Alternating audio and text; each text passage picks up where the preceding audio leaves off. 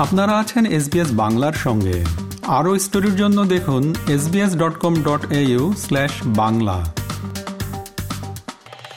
Indian reserve battalion আইআরবির চৌকির পর এবার হিংসাদীর্ণ মণিপুরে হামলা হয়েছে। চূড়াচাঁদপুর জেলা পুলিশ সদরে। অবাধে ভাঙচুরের পাশাপাশি হামলা হয়েছে পাশের জেলা শাসকের কার্যালয়ে। হামলার সময় পুলিশের সঙ্গে গুলিবিদ্ধ হয়ে তিনজনের মৃত্যু হয়েছে। আহত অন্তত তিরিশ জন। প্রত্যক্ষদর্শীদের একাংশ জানিয়েছেন, দুষ্কৃতীরা সংখ্যায় ছিলেন কয়েকশো। তারা পুলিশ সুপারের দপ্তরে মোতায়েন র্যাফ জওয়ানদের ওপর হামলা চালালে সংঘর্ষ বাধে। অন্যদিকে কৃষকরা উপকৃত হবেন এমন প্রকল্প নিয়ে কাজ শুরু করেছে কেন্দ্রীয় সরকার। ফের শুরু হওয়া কৃষক বিক্ষোভের আবহে এমনটাই মন্তব্য করেছেন দেশের প্রধানমন্ত্রী নরেন্দ্র মোদী। হরিয়ানার রেওয়ারির জনসভায় প্রধানমন্ত্রী বলেছেন, কৃষকদের ঋণ দেওয়ার বিষয়ে তিনি মোদী গ্যারান্টি দিয়েছিলেন, কিন্তু ব্যাংক তাদের ঋণ দেয়নি। কিন্তু তারা কৃষকদের ঋণ দেওয়ার গ্যারান্টি দিচ্ছেন।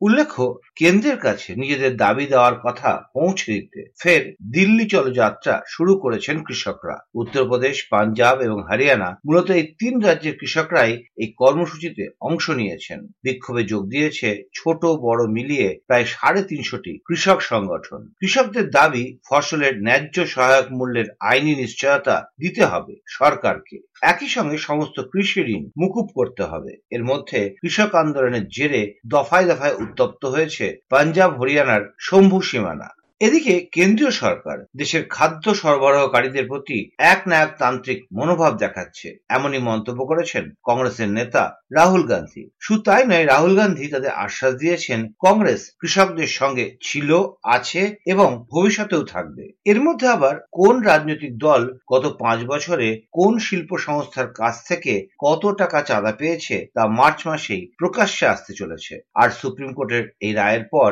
বিজেপি বিরোধী শিবিরের অভিযোগ কেন্দ্রে ক্ষমতাসীন নরেন্দ্র মোদী সরকার নির্বাচনী বন্ড চালু করার পর থেকে তার সব থেকে বেশি ফায়দা তুলেছে বিজেপি বিজেপির নেতা রবিশঙ্কর প্রসাদ যুক্তি দিয়েছেন, সংস্কারমুখী পদক্ষেপ হিসেবে নির্বাচনী বন্ড এনেছিল কেন্দ্রীয় সরকার This decision was undertaken for a very laudable objective, to bring in transparency in electoral funding. মূলত নির্বাচনী প্রক্রিয়ায় স্বচ্ছতা আনতে এবং নির্বাচনে নগদ টাকার ব্যবহার রুখতে ওই পদক্ষেপ করা হয়েছিল। তাছাড়া কিছু দাতা তাদের নিজেদের পরিচয় গোপন করার পক্ষে ছিলেন। তাদের কথা ভেবেই বন্ড নিয়ে এসেছিল কেন্দ্রীয় সরকার। ওদিকে আবার লোকসভা ভোটের আগে কংগ্রেসকে স্বস্তি দিয়েছে আয়কর সংক্রান্ত আপিল ট্রাইব্যুনালের রায়। দলের আইনজীবী সেলের নেতা বিবেক তাংখা দাবি করেছেন, দিল্লি আপিল ট্রাইব্যুনাল বেঞ্চ জানিয়েছে, আয়কর দপ্তর তাদের দলের কোনো অ্যাকাউন্ট ফ্রিজ করতে পারবে না। এর আগে কংগ্রেসের নেতা অজয় মাকিন অভিযোগ করেছিলেন, যুব কংগ্রেস সহ শাখা সংগঠনগুলোর কাছে আয়কর রিটার্ন সংক্রান্ত অনিয়মের অভিযোগে দুশো দশ কোটি টাকা জরিমানার দাবি জানানো হয়েছে। বেআইনিভাবে পদক্ষেপ করে আয়কর দপ্তর কংগ্রেসের চারটি ব্যাংক অ্যাকাউন্ট ফ্রিজ করেছে। অজয় মাকিনের এই অভিযোগের কয়েক ঘণ্টা পরেই রাজ্যসভার সাংসদ বিবেক তংখা জানান, ট্রাইব্যুনালের দিল্লি বেঞ্চ জানিয়েছে, ওই অ্যাকাউন্টগুলোতে লেনদেনে এখন আর কোনো বাধা নেই তিনি বলেন ট্রাইব্যুনালকে বলা হয়েছিল এমন হলে কংগ্রেস আসন্ন লোকসভা ভোটে অংশ নিতে পারবে না বিবেক তংখা বলেছেন we will not be able to uh, take up any expenditure whatsoever, whether it is movement of vehicles, people, yatras, anything at all connected with uh, these elections. The court uh, heard me with for some time. It also, I said, we have very good case on facts. Uh, we had filed a return on time. It is being misconstrued, and only on for that reason we can't be punished disproportionately.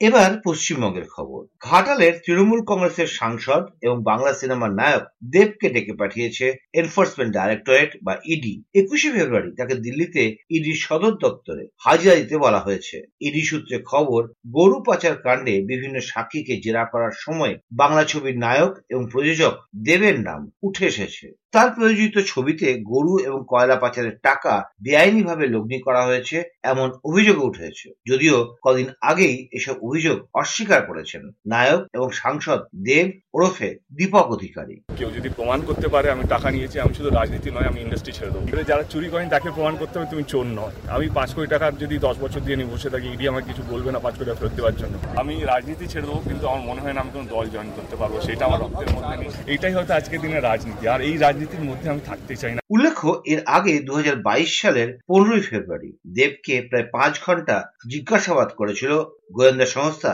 CBI. কলকাতায় CBI দপ্তর নিজাম প্যালেসে তাকে জিজ্ঞাসাবাদ করা হয়েছিল। দেবের এই তলব নিয়ে তার দল তৃণমূল কংগ্রেস সরব হয়েছে। আর রাজনৈতিক মতপার্থক্য থাকলেও তার পাশে দাঁড়িয়েছেন আরেক নায়ক মিঠুন চক্রবর্তী। আমি এই ব্যাপারে কিছু অজ্ঞাত। আমি এত জানি না মাত্র আপনি বললেন শুনলাম। আমাকে যদি জিজ্ঞাসা করেন আমার মনে হয় না দেব ওই ধরনের ছেলে পার্সোনালি স্পিকিং কিন্তু যেহেতু এটা সংস্থা, সে তার অফিসিয়াল ডিউটি করছে। আর এটা দেবের উপরে ব্যাপার।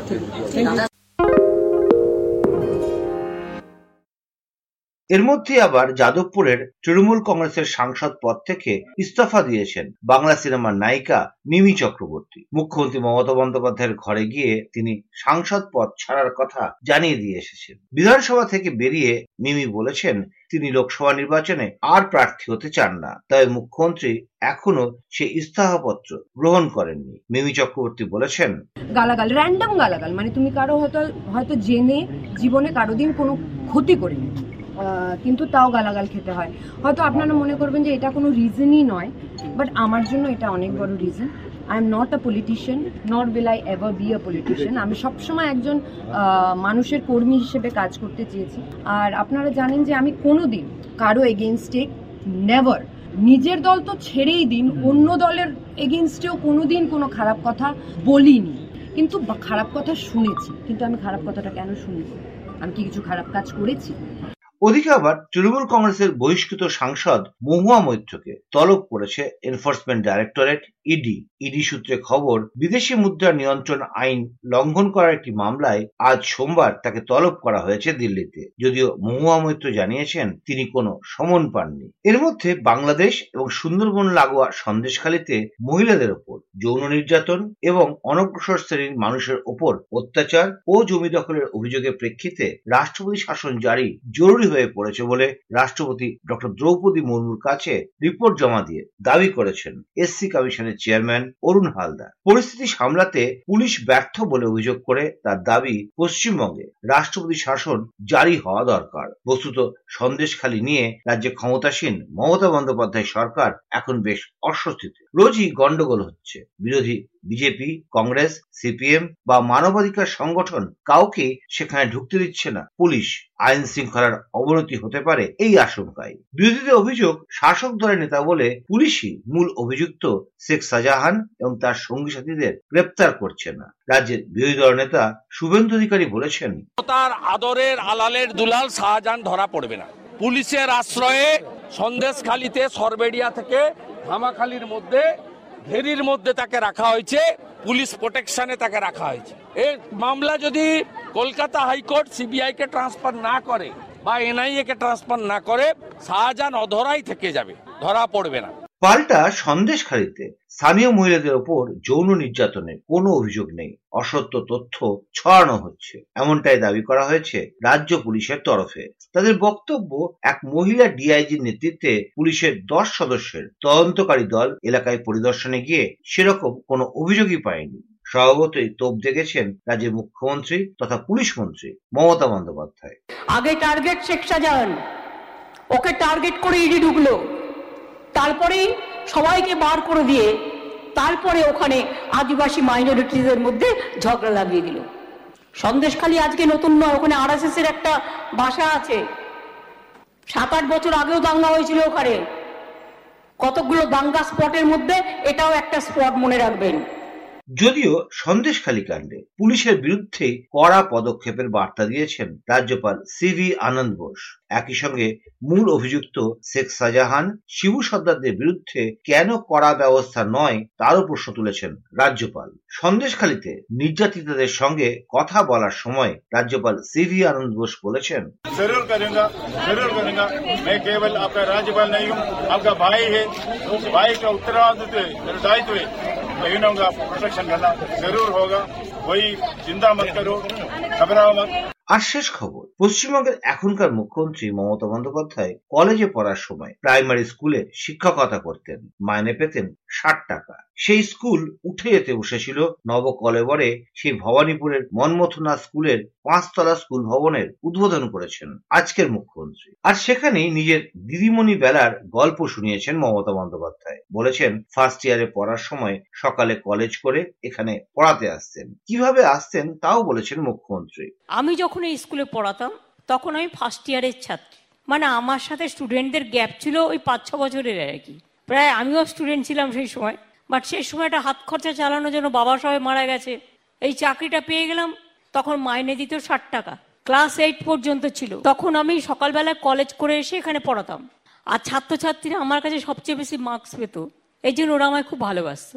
মমতা বন্দ্যোপাধ্যায় বলেছেন, কয়েক বছর আগে কলকাতার মেয়র ফিরাদ হাকিমকে নিয়ে পুজো দেখতে বেরিয়েছিলেন। ভবানীপুরের এই জায়গায় গাড়ি দাঁড় করিয়ে বলেছিলেন এই স্কুলে তিনি পড়াতেন। তারপরেই তারাই সব খোঁজ খবর নিয়ে স্কুলটাকে নতুন করে গড়ে তোলেন। আর তারপরেই তার চক্ষুদানে অঙ্গীকার করা রয়েছে স্কুল উদ্বোধনের অনুষ্ঠানে তা মনে করিয়ে দিয়ে মমতা বন্দ্যোপাধ্যায় বলেছেন, যখন মারা যাবেন তখন যেন সবার মনে থাকে তার চোখ দুটো দান করা হয়েছে। এরকম স্টোরি আরও শুনতে চান, শুনুন Apple podcast Google podcast Spotify কিংবা যেখান থেকেই আপনি আপনার পডকাস্ট সংগ্রহ করেন।